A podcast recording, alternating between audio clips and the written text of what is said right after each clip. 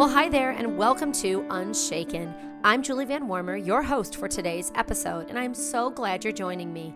I want to take a minute before we get started and invite you to head over to our socials Facebook and Instagram. Follow or like us at Women of the Word CTW. This is our umbrella account that covers and highlights this podcast, Unshaken, our blog called Planted, our mom to mom ministry aimed at encouraging mothers in the work they do, and also our Regarding Him conference that happens yearly in March.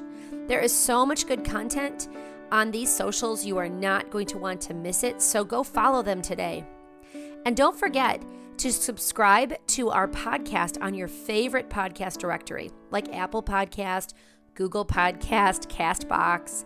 It helps us out and it also helps you out because you get notifications of new episodes that drop each and every Thursday.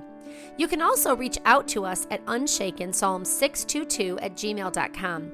I would love to hear from you if you ever have any ideas, suggestions, or thoughts about an episode. Or maybe you just want to tell me about something that you heard on an episode and how it impacted you.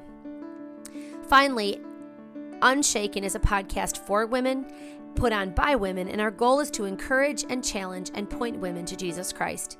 And as you know, with Jesus, we can be unshaken no matter our circumstances. Hey, let's jump right into our episode today. All right, today is the second part in our mini series called Purpose. This series is focused on the topic of what's our purpose each day? Maybe this is a question that you've grappled with at different points in your life. Maybe it's just something you think about often as you go about your everyday life. Does what I do matter? Do I even matter? If you haven't listened to the first episode in this mini series, head back to episode 135 to hear the first part called Truth. Well, today we're going to listen to a pre recorded talk given by April Kincaid called Design. Last time we focused on how God created women for a particular purpose and how we can live in that truth each day. Today, we're going to break that down further and talk about how God has given clear expectations for you and I as women. We're going to learn how we can trust His way each and every day and how this will bring us great joy and freedom in our lives. I was looking for a bed. I decided I needed a bed. Um, up until that point, I was sleeping on basically my box spring and mattress just like stacked on the floor. So I had in mind I needed a bed. One of my problems is generally I have like Pottery Barn taste, but like a Big Lots budget. so I went to my favorite compromise, which is IKEA. Now, if you've never been to IKEA, you should go at least once. It's a great, unique experience, um, but allow yourself several hours because the whole top of the store is just staged in all of their furniture. So you can kind of see it set up in a living room or a bedroom, even a kitchen, and you can kind of pick the things that you like when you see them. So, this furniture, you know, Kim was talking about those antique stores where you find these great pieces that are passed down and survive. This is not IKEA furniture. you won't find these things, you probably won't pass them down to your children. But they're functional, they're modern, they serve a purpose. Um, the other thing about IKEA is that when you go to look at the instructions to put them together, they're all in pictures. I don't know about you, but I can't read pictures. I need words, and then they need to be very like precise words. And then if you can color code those words, even better. so I was determined I was going to buy this bed, bring it home, put it together, and sleep on it that night.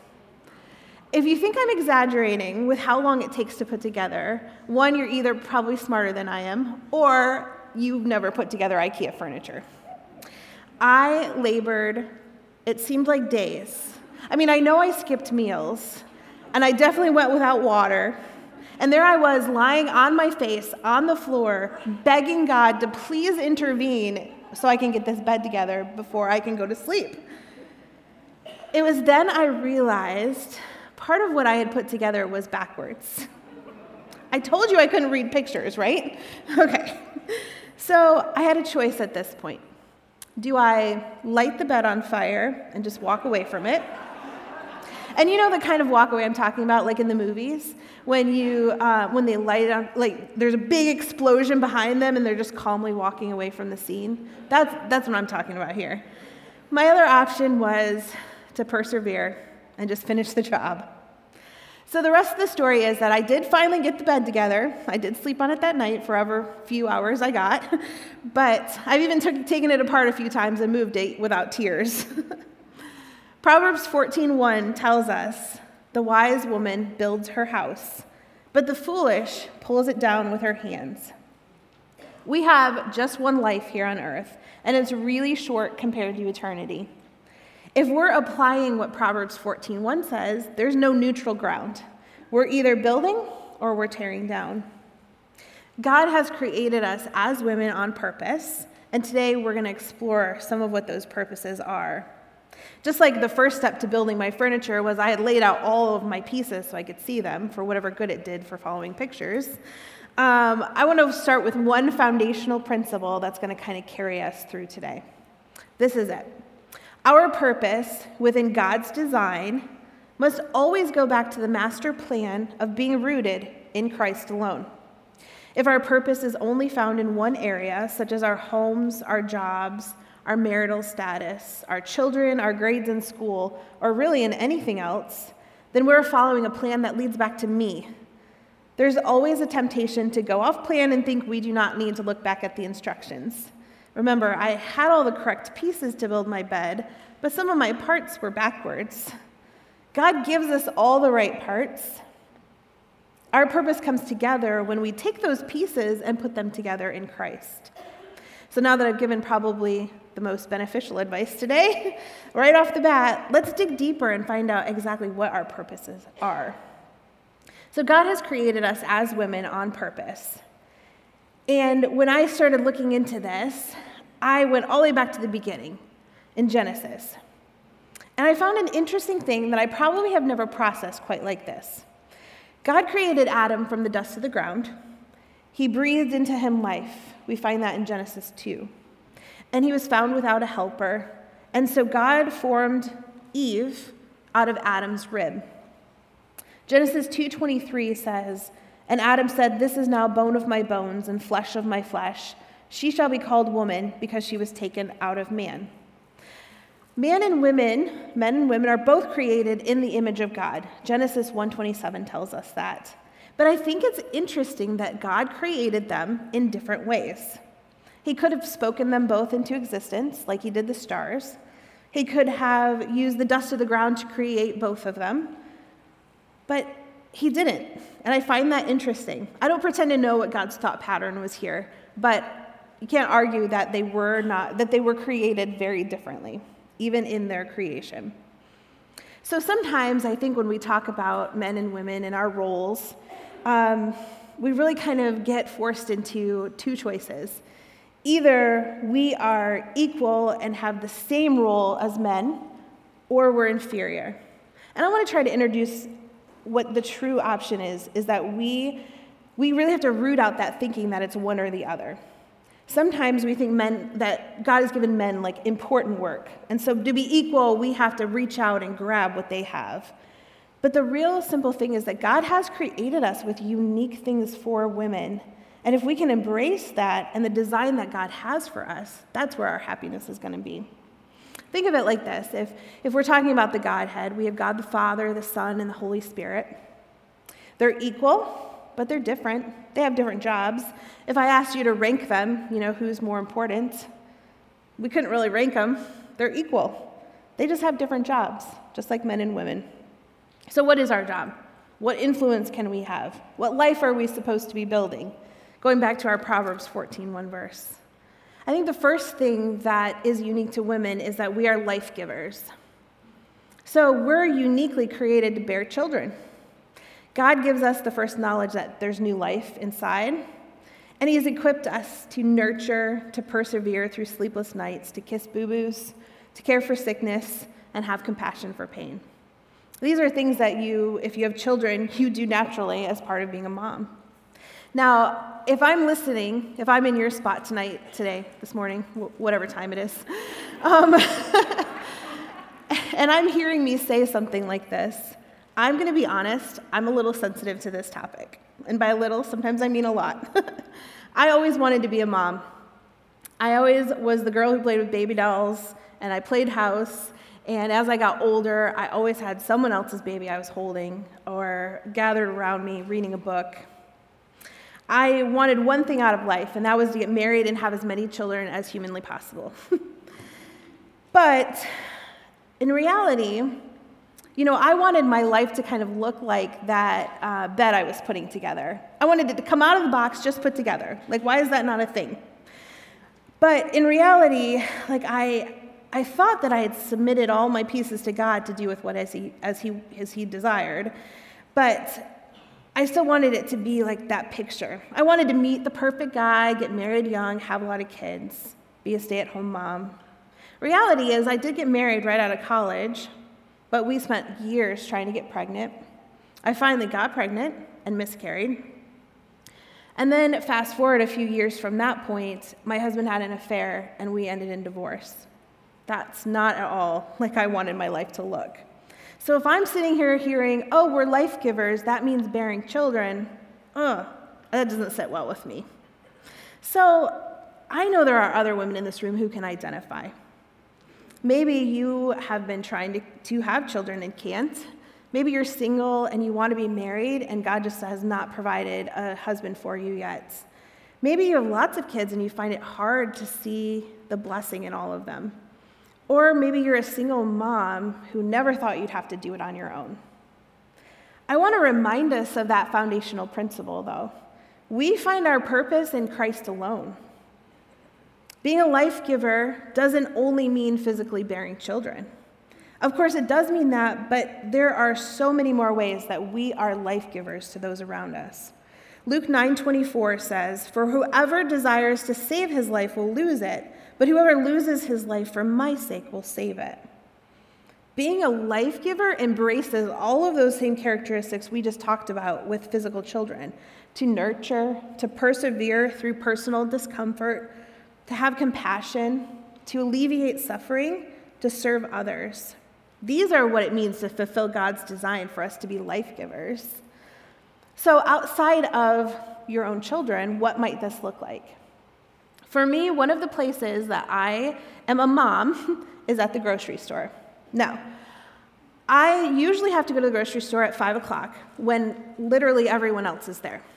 So I find myself always behind the person who leaves their cart in the middle of the aisle and walks away, um, or the person who has to read every description on each aisle just to make sure that they haven't missed something on their list.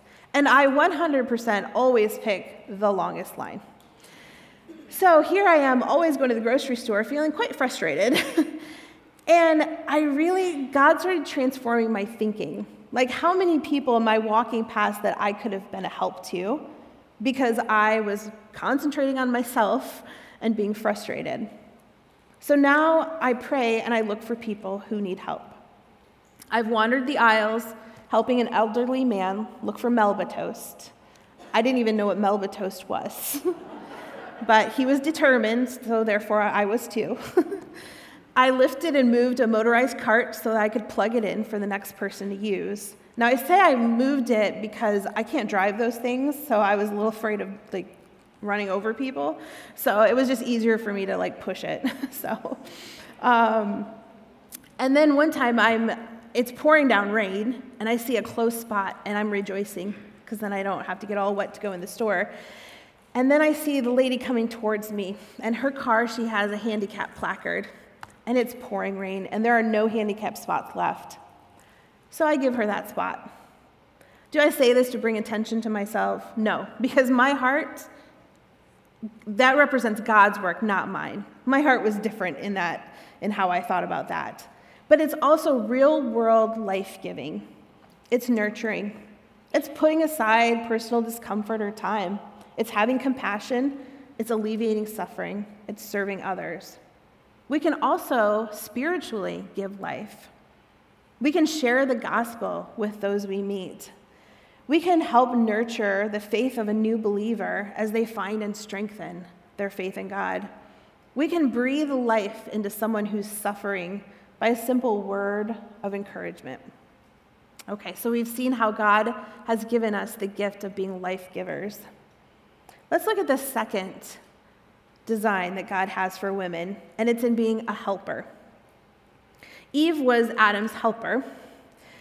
Helper, oh, I looked up the definition of helper. So um, it was exactly what I expected it to be to give assistance or support.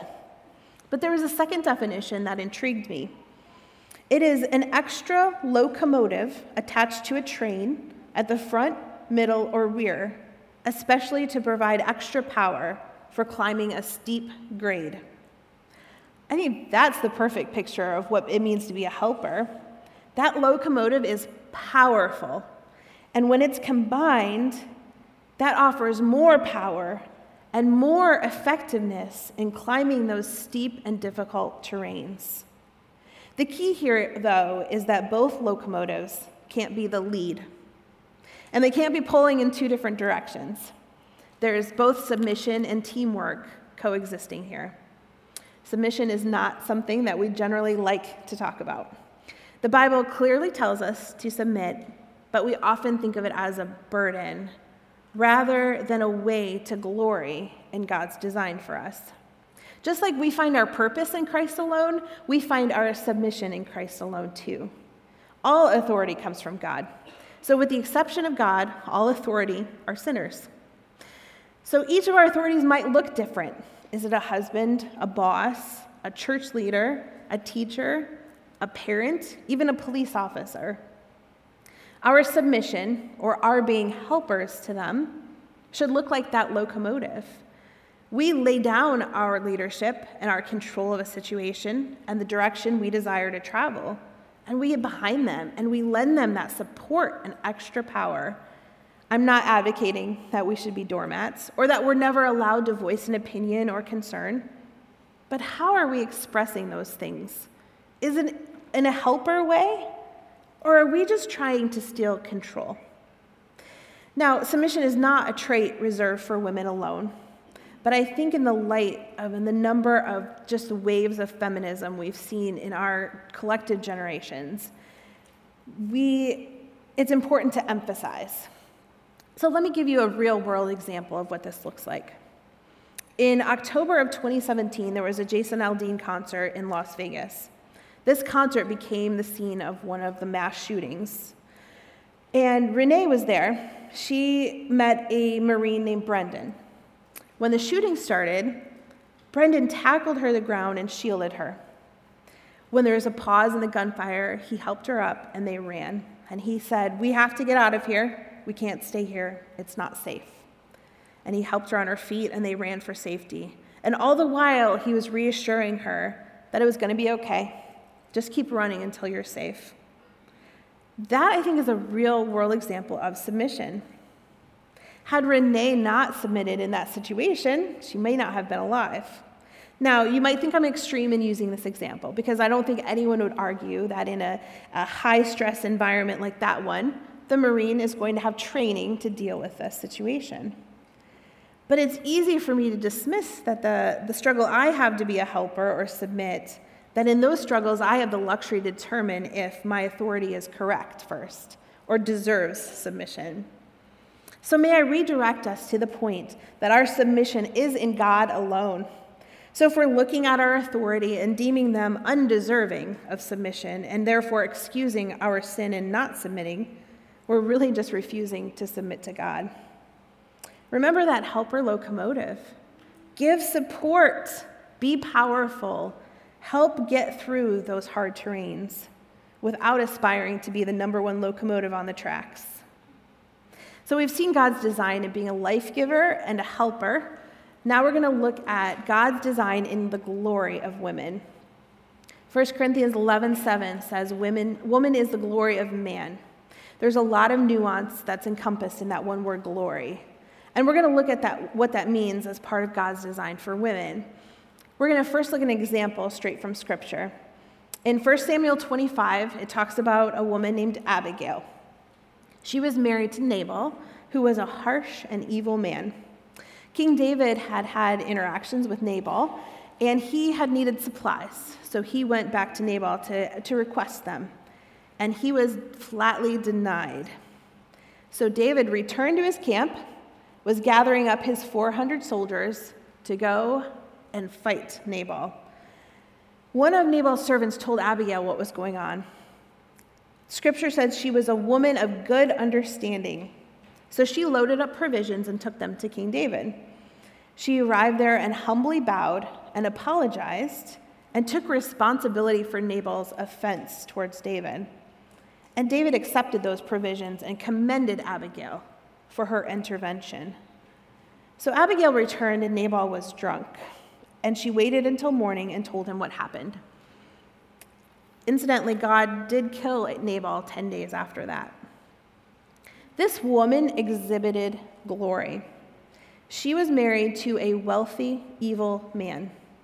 She could have approached David in a blaze of pride, demanding he stand down and accept the provisions. But she didn't.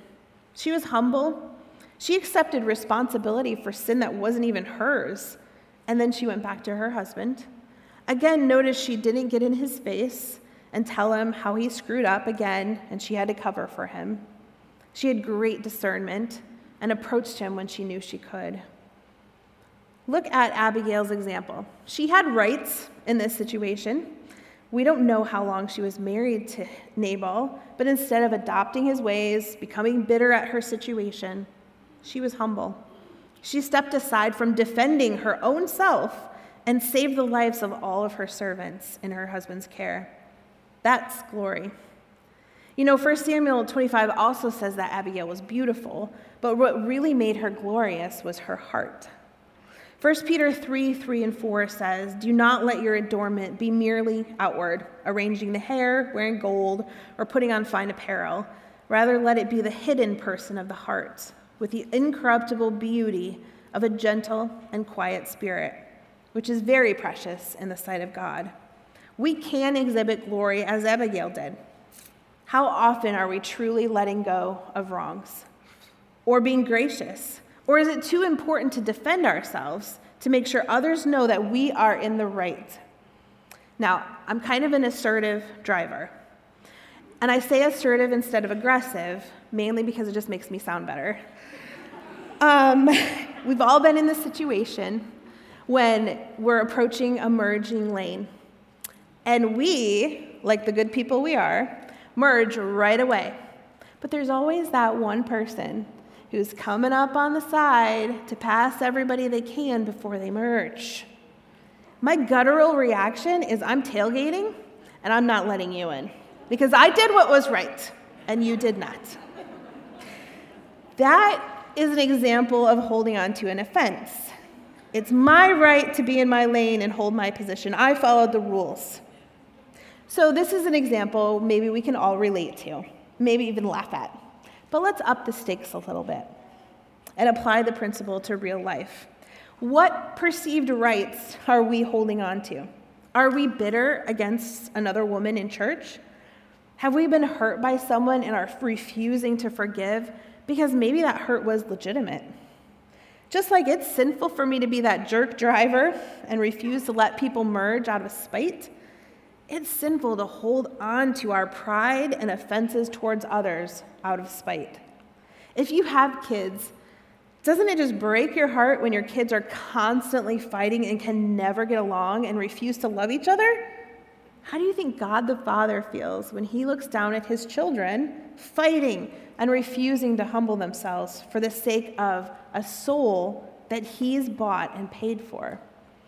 What if, in these circumstances, we exercised humility instead of pride, forgiveness instead of bitterness, love instead of resentment, mercy instead of holding a grudge? What if I set aside my rights and preferred that other person ahead of myself? That's God's design for glory. Look at your life. Are you building or are you tearing down? Are you embracing God's design? I don't know about you, but I often, most often, when I question what God's purpose is for my life, I'm really just questioning how content I am with His plan. I'd rather have control over my life. I'd rather have exactly what I want at all times. But that's not what's best for me. God has a plan that is best for me. And the more I learn to be content with that plan, the more purpose I find in it. I recently read a book called Learning Contentment by Nancy Wilson. And I just want to read part of it for us today. We think that if we could add to our situation and get the new house, or lose weight, or make a friend, or get out of debt, or find a husband, or get a new job, then we would be content. That is postponing contentment until our circumstances match our desires. So until we get what we want, we give way to discontent and unhappiness. But why allow our desires to have power over us? We are giving the circumstances authority over our hearts and the keys to our joy. Instead of being unhappy with the situation we are in, we can determine to be satisfied with what God is doing. It is saying to God, I want what you have ordained. You know what is best for me. I rejoice in you. Contentment is internal, it is humble. Contentment is submissive to God and thanks Him for all things. Contentment chooses not to fret or fuss or moan or complain and views such things as enemies and threats. This doesn't mean we quit praying for a new job or a bigger apartment. It means that we are content while we pray. Years ago, I read somewhere that we should plant flowers around the cottages, not just around the mansions. I love that excerpt. Look at your life. Are there areas that you have been tearing down and destroying because you haven't wanted to follow God's plan? Is it worth it to follow your own plan?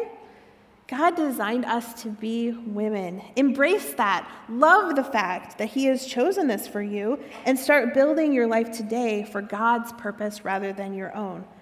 And remember our foundational point our purpose within God's design must always go back to the master plan of being rooted in Christ alone. What could your life look like a year from now if you choose to embrace and rest in God's design? All right, did that get you thinking? Well, if you want to think and ponder this more, I encourage you in two ways. Number one, I want to encourage you to head back to each and every one of our Feminology series that we did in 2022 that came out on the first Thursday of each month. This topic of you and I in our design uh, was broken into pieces each and every month of 2022 as we focused on how we're called by God to be feminine. We called this Feminology, and I hope you jump back and listen to those also for more information. Also, I want to encourage you to pick up a book called Eve in Exile. It is an excellent book and very helpful in thinking about these ideas and actually going a little further as we think a little bit more about how the world and history has changed the formation of what feminine looks like. You can find that information in our show notes. I really love April's practical examples at the grocery store or as she's driving. She even pointed us to the scripture in the story of Abigail and how Abigail was a great example to us. Maybe you want to head back to 1 Samuel 25 to read the story of Abigail. That'd be a really good first step to do this week. All right, join us next week as we are continuing our Feminology episodes that happen the first Thursday of each month. We are going to talk all year about the big topic of emotions. If you did not catch the first one, I encourage you to head back and listen to our first Feminology of 2023. And it's kind of like the broad view on emotions. Next week, we're going to spend some time talking about a particular emotion that I think will be helpful to you. It's kind of the theme of the month of February when we have Valentine's Day in it. So, I guess I'm going to leave that up to you to think about what that emotion might be. Hey, join us for a great discussion about that.